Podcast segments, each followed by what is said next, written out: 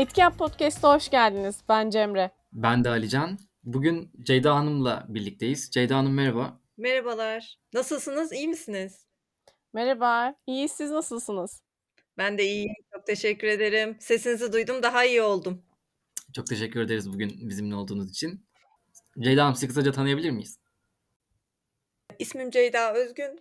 Etki Yap'ta e, yaklaşık iki senemiz oldu. Belki biraz da geçmiştir. İki yıldır sosyal etki koordinatörü olarak çalışıyorum. Şafak Hanım'la birlikte Türkiye'deki etki yatırımı ve etki yatırımının olmazsa olmazı olan etki ölçümlemesi e, de benim kendi şahsi uzmanlık alanım. dokuz senedir etki analizi üzerine çalışıyorum zaten Türkiye'de. Ben aslında bu alana sürdürülebilirlik vasıtasıyla girmiş bulundum.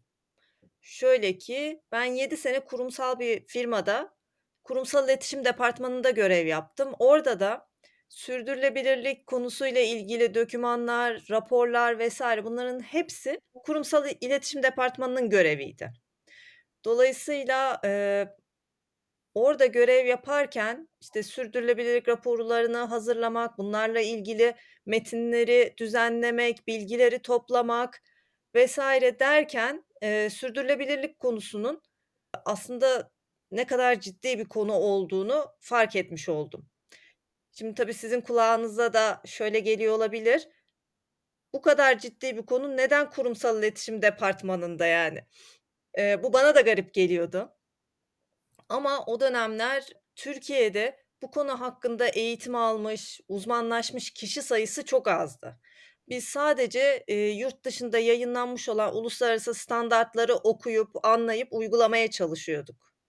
Ben de o yüzden zaten sürdürülebilirlik üzerine yüksek lisans yapmayı kafama koyduğumda Türkiye'de alan bulamadım. Mecbur yurt dışına gidip yaptım. Döndükten sonra da serbest çalışmaya başladım. Ve bu süreç içinde de sürdürülebilirlik raporlarında bulamadığım bir tat arayışı vesilesiyle etki analizi işine bulaşmış oldum. O da şuydu, sürdürülebilirlik raporlarında hepiniz şahit olmuşsunuzdur. Belli bir noktaya kadar anlatım vardır ama yaptın peki sonra ne oldu sorusunun cevabı yoktur. Yani yaptığın işin sonucu ne oldu?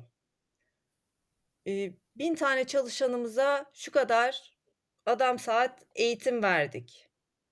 Bu kadar. Bilgi bu kadar. Bu eğitimlerin sonucu ne oldu? Bu şirketi nasıl besledi? Nasıl geliştirdi? Bireyleri nasıl geliştirdi? Bunlarla ilgili bilgi yoktu. Dolayısıyla bir tadı eksikti. Yani yemek bir tuzsuz muydu diyeyim, bir tatlı düşünün şekersiz mi diyeyim. Öyle bir durum. Bu da beni bir arayışa itti tabii. Böyle kapanmayan bir nasıl diyeyim loop vardı.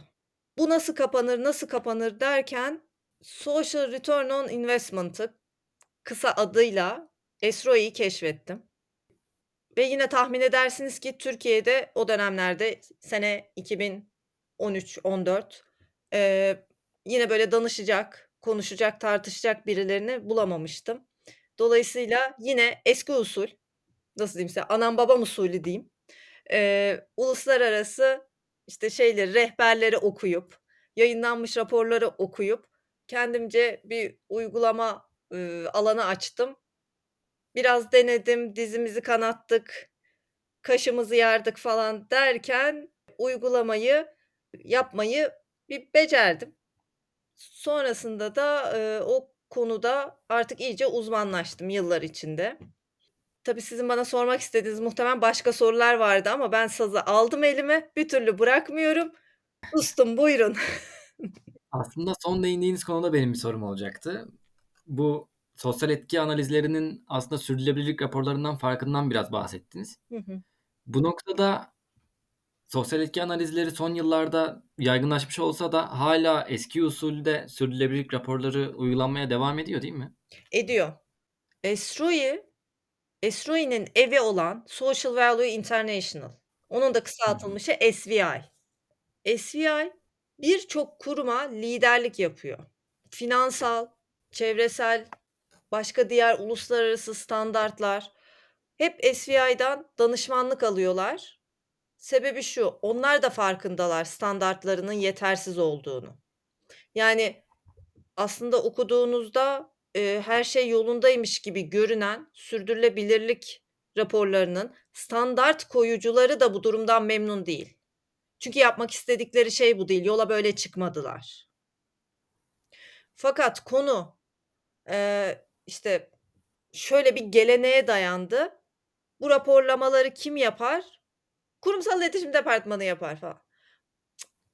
Şimdi olay böyle başlayınca iş P R boyutunda kaldı. Olumsuz etkileri e, yazmaya, onları konuşmaya, tartışmaya kimse yanaşmadı.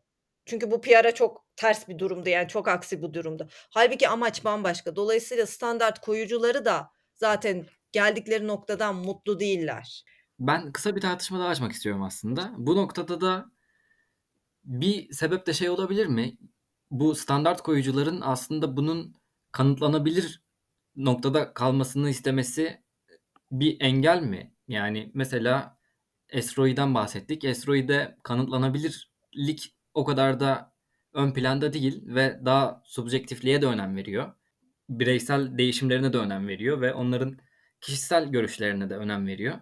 Ama sürdürülebilirlik raporlarına baktığımız zaman az önceki verdiğiniz örnekte de kırk beş kişi eğitimi aldı bu şirkette ve orada noktalanıyor ve oraya kadar çünkü kanıtlayabiliyorlar gibi bir tartışma da söz konusu olabilir mi? Siz ne düşünüyorsunuz? Şu çok doğru bir tespit. Ee, evet, S R O I analizleri subjektif sonuçlara dayanır.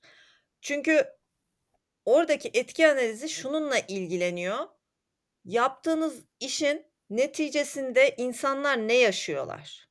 Onlar için ne değişiyor?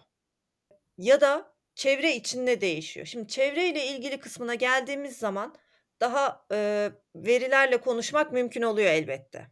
Ama onu da hadi bir adım ileriye götürmek istersek, çevreyle ilgili bana bir örnek söyleyeyim. Bir şey, bir şey iyileşmiş olsun. Ne iyileşmiş olsun? Bizim de etki yap olarak içinde bulunduğumuz bir projeden örnek olmuş olsun. Arıcılık. Arı popülasyonunun artmış olması. Bir bölgede arı popülasyonu arttı. Arı popülasyonunun artmış olmasını çevre uzmanları nasıl bir fayda sağlayacağını çok iyi izah edebilirler. Oradaki ekosistemin nasıl olumlu etkileneceğini çok iyi izah edebilirler. Ve oldukça somut verilerle konuşabilirsiniz böyle bir örnekte. Ama bunu da bir adım öteye götürürsek, peki insanlar bu değişimin sonucunda ne yaşadı? Onlara ne fayda sağladı ya da onlara ne zarar sağladı? Ne, neye sebep oldu diye sorarsak yine subjektif bir yaklaşıma geçmiş oluyoruz. Yani kimisi diyecek ki e, ben arıcılık yapmaya başladım popülasyon artınca ve bundan ek gelir elde ettim. Ya da tam tersi, ek gelir elde etmemiş olabilir.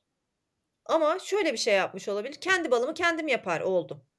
Dışarıya artık para vermemeye başladım. Param cebimde kaldı. Yani maliyet tasarrufu olabilir.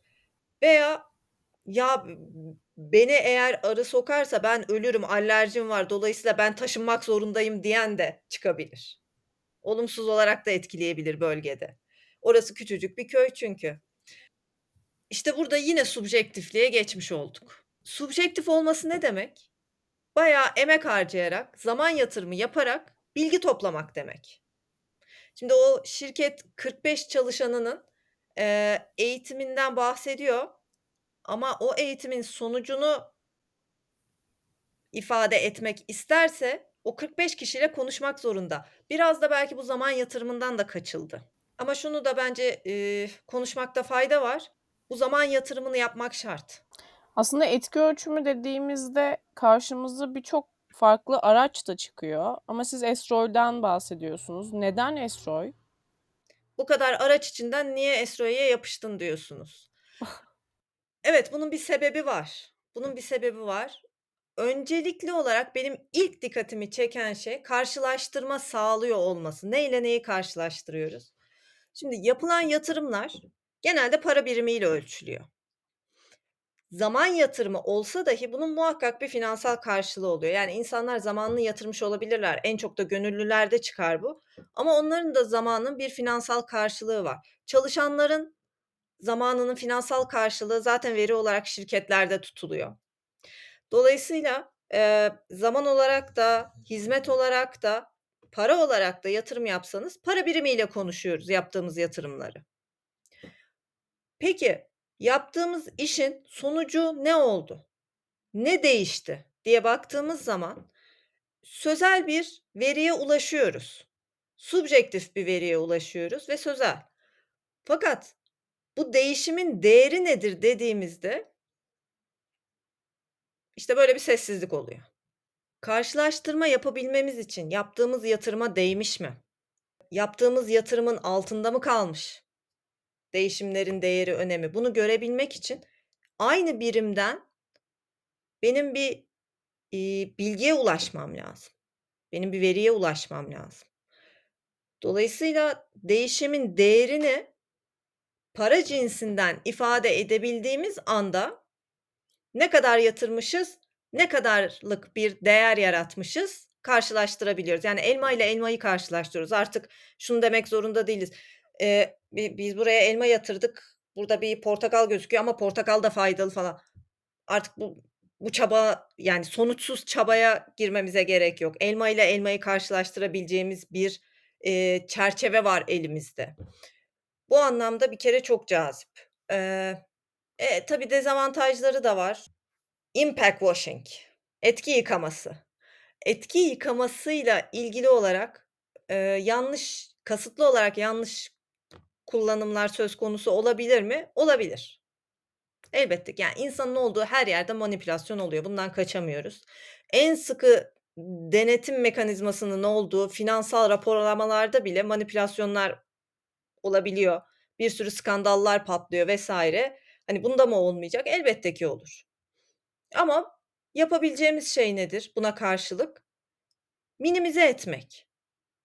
Yani yaptığımız analizleri yine Social Value International'a gönderip raporu doğru bir şekilde, prensiplere uygun bir şekilde hazırlanıp hazırlanılmadığına dair bir doğrulama alabiliyoruz. E, finansal denetim gibi değil tabii, başka detayları var. Ee, ama bir doğrulama mekanizması da var. Bu da hani sıfıra indirmez ama en azından minimize eder. Ama baktığınız zaman aslında S V I da e, bu akredite uygulayıcıları da karşılıklı böyle bir e, fikir alışverişi içerisinde olduğu için sürekli bir gelişime de çok açık ve e, mesela prensipleri düşündüğümüz zaman stabil bir prensip yok. Her zaman e, bir problem çıktığında o probleme bir çözüm olarak sunabilecekleri, geliştirebilecekleri bir ortam var. Bunu düşündüğünüz zaman da aslında her zaman gelişime açık ve bir problem, bir sorun çıktığında bunun çözümünde de yine ilerleyerek bir şekilde sunabilecekleri bir ortam var aslında etki ölçümü dediğimiz bilgi paylaşımında. Öyle değil mi? E, aynen öyle Cemre. Onu çok güzel yakalamışsın.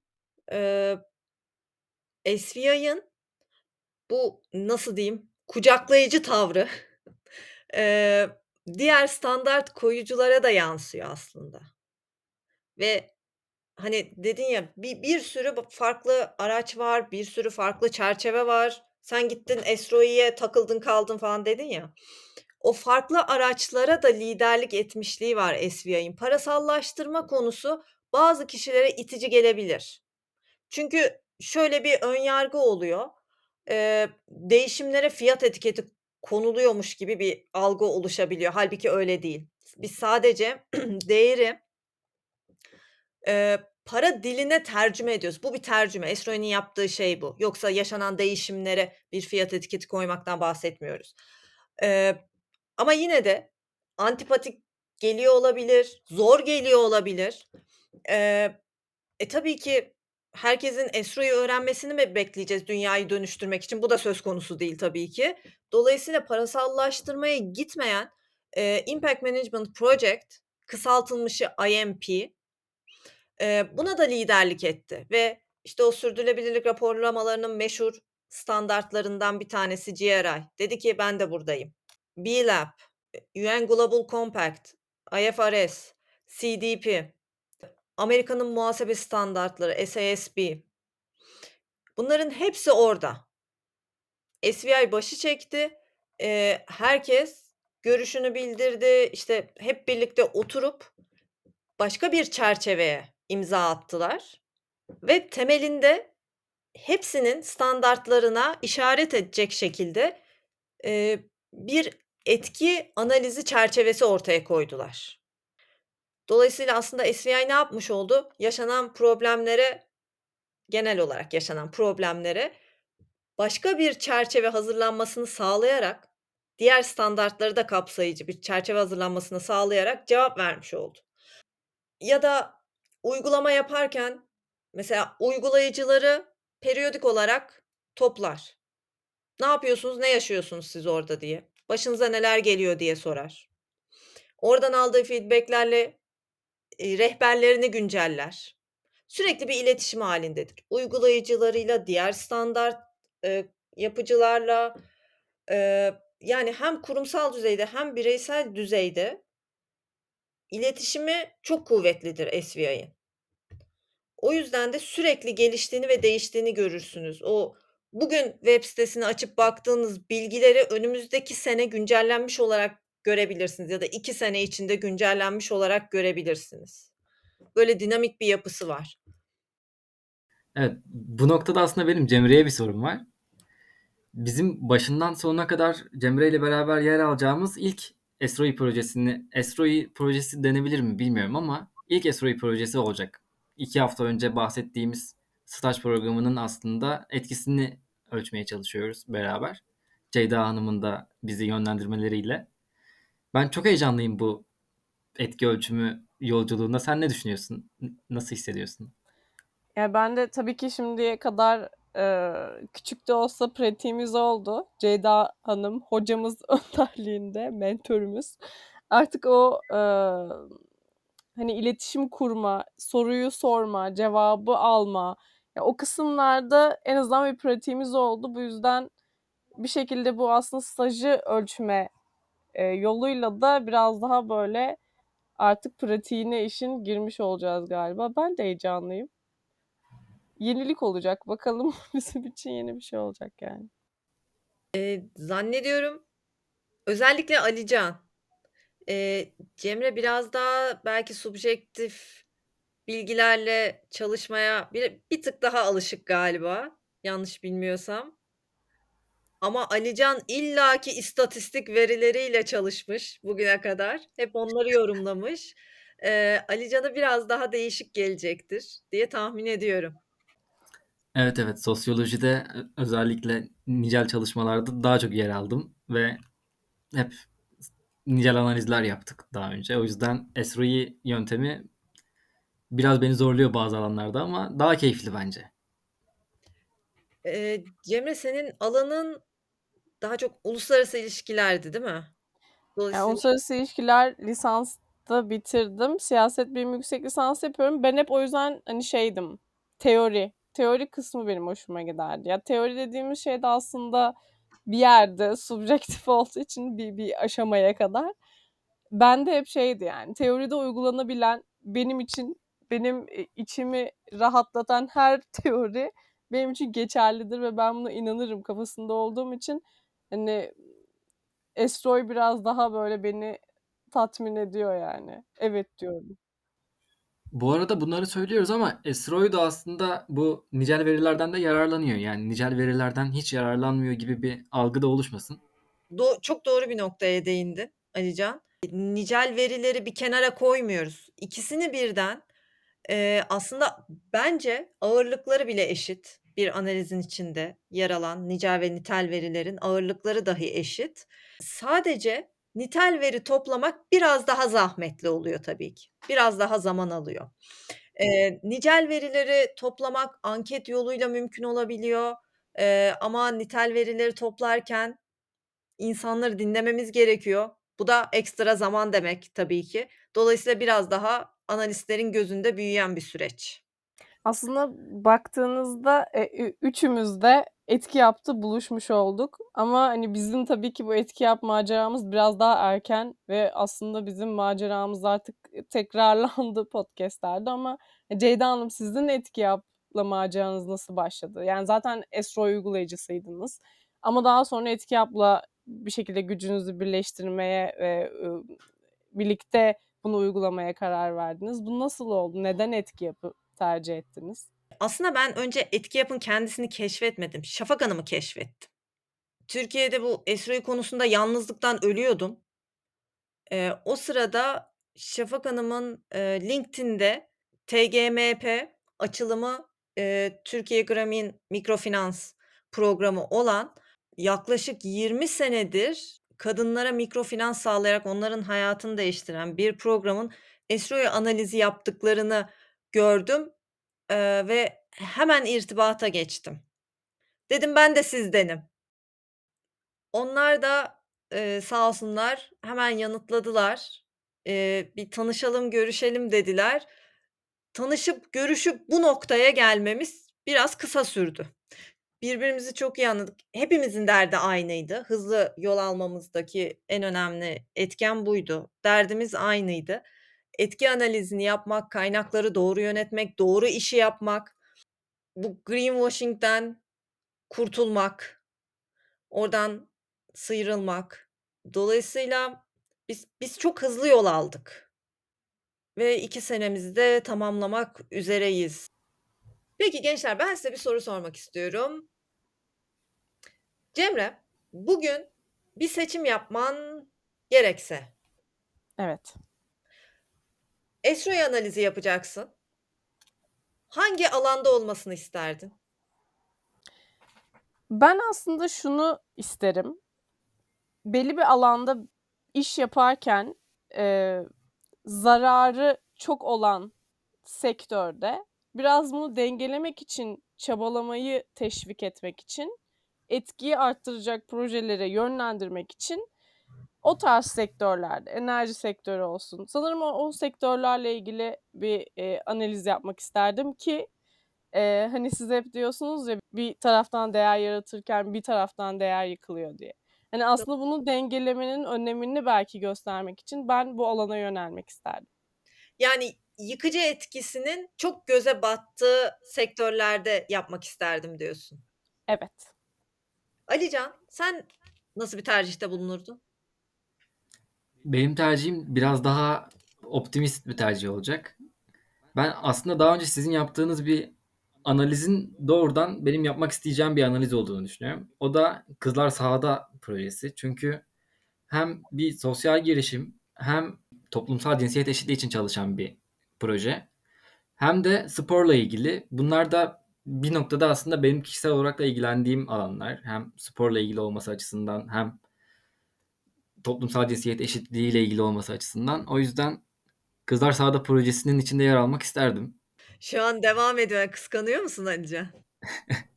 Devam ediyor mu? Çünkü o proje hala? E, şöyle devam ediyor. E, Kızlar Sahada'nın çok e, özenle hazırlanmış bir programı vardı. Çocuklar, daha doğrusu gençler tam sahaya çıkacaktı. Pandemi geldi, kapanma oldu. Online'a dönüldü. Kapanmadan çıkamadık. Dolayısıyla bir yıl daha yepyeni bir online program hazırlandı. Hani sporcuların en azından e, eğitim anlamında gelişimini destekleyelim diye. O bitti. Daha yeni başladık. Yani iki yılda, iki yıl önce yapmamız gereken ölçümlemeyi daha yeni yapmaya başlayabildik. Çünkü programın kurgusu değişti vesaire. Ve Haziran'a da yet- ama özür dilerim Temmuz'un ortasına da yetiştirmeye çalışıyoruz. Çünkü S V I'ye göndereceğiz doğrulama için. Onun da işte belli bir tarihleri var. Biraz daha fiyat uygun oluyor o tarihlerde. Ona yetiştirmeye çalışıyoruz. O yüzden bana bol şanslar. Bol şans. Bu arada ben de o kadar toplumsal cinsiyet falan dedim. Bakın. HeForShe tişörtüne geldim bugün. Ee, evet. Ya Alican, bu konudaki hakikaten senin farkındalığın Kızlar Sahada'ya çok yakışır. Evet, ben çok isterim. Dolayısıyla yazdım seni bir kenara. Tamam. Tamam mı? Kızlar Sahada tamam, bu... çünkü. Daha başka projeleri var, başka çalışmaları var vesaire. Yazdım seni kenara. Alican. Tamamdır. Cemre'yi de enerjiye yazdım. Ceyda'nın bizim cevaplarımıza ekleyeceği bir şey yoksa... Çok kötü cevaplardı falan diyormuş. Evet. Bu ne biçim cevap? Hayır hayır. Şey bence e, benim için anlamlıydı cevaplarınız. Ayrıca yol gösterici de oldu benim için. S R O I analizi yapmak sadece paydaşlara soru sorup o cevapları raporun işte ne bileyim belli bir çerçevesine göre kağıda geçirmek değil. O konuyla ilgili paydaşlar niye bunu yaşamış diye dış araştırmalara da bakıyorsunuz. Kendi bakış açınızda yapıyorsunuz aslında o analizi. Mesela Cemre bugün analiz yapsa muhtemelen işte outcomes başlığının altında gelecek olan ilk değişim olumsuz değişimlerden başlayacak Cemre. Kalıbımı basıyorum. İddia ediyorum. Önce ne yıktığıyla başlayacak, arkadan ne yaptığıyla devam ediyor olacak bence. Doğru mu Cemre? Haklı mıyım? Yani aslında biraz hani oraya yönelmemin sebebi de teşvikti ya. O yüzden bak evet. Siz yıktınız, yapın da gibi bir evet. mesaj içersin evet. diye. Cemre'nin e, konsantrasyonu yapılanda değil, yıkılanda, yani yıkılanı tamir etmekte. Başka kişilerde yıkılanın evet böyle bir şey var demek zorunda zaten. Bu arada etki analizinin e, en önemli farklarından bir tanesidir. Etki analizinde S V I'ye gönderdiğiniz doğrulamadan geçemezsiniz. Eğer olumsuz bir değişim olmadığını iddia ediyorsanız. Şimdi Cemre'nin aklı şeyde, bu yıkım nasıl düzelirdi? Bir yıkım var, bu yıkım nasıl? Dolayısıyla bütün external research'lerini Cemre onun üzerine yapıyor olacak. En çok onun üzerinde duracak.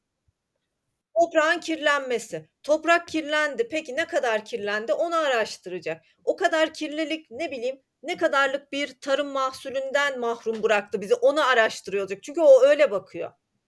Ceyda'ya ver, nasıl bakar? Enerji üretimine yoğunlaşır Ceyda. Bu kadar enerji üretimiyle, bu miktarla orada kaç işletme çalışıyor? O işletmeler ne kadar istihdam sağlıyor? O işletme olmasaydı başka istihdam şansı var mıydı?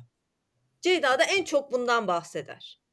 Yani ikimiz de aynı konulara muhakkak değiniriz ama Cemre'nin koyacağı ağırlığın konusu başka, Ceyda'nın ağırlığını koyacağı konu başka olurdu. O yüzden cevaplarınız benim için kıymetliydi.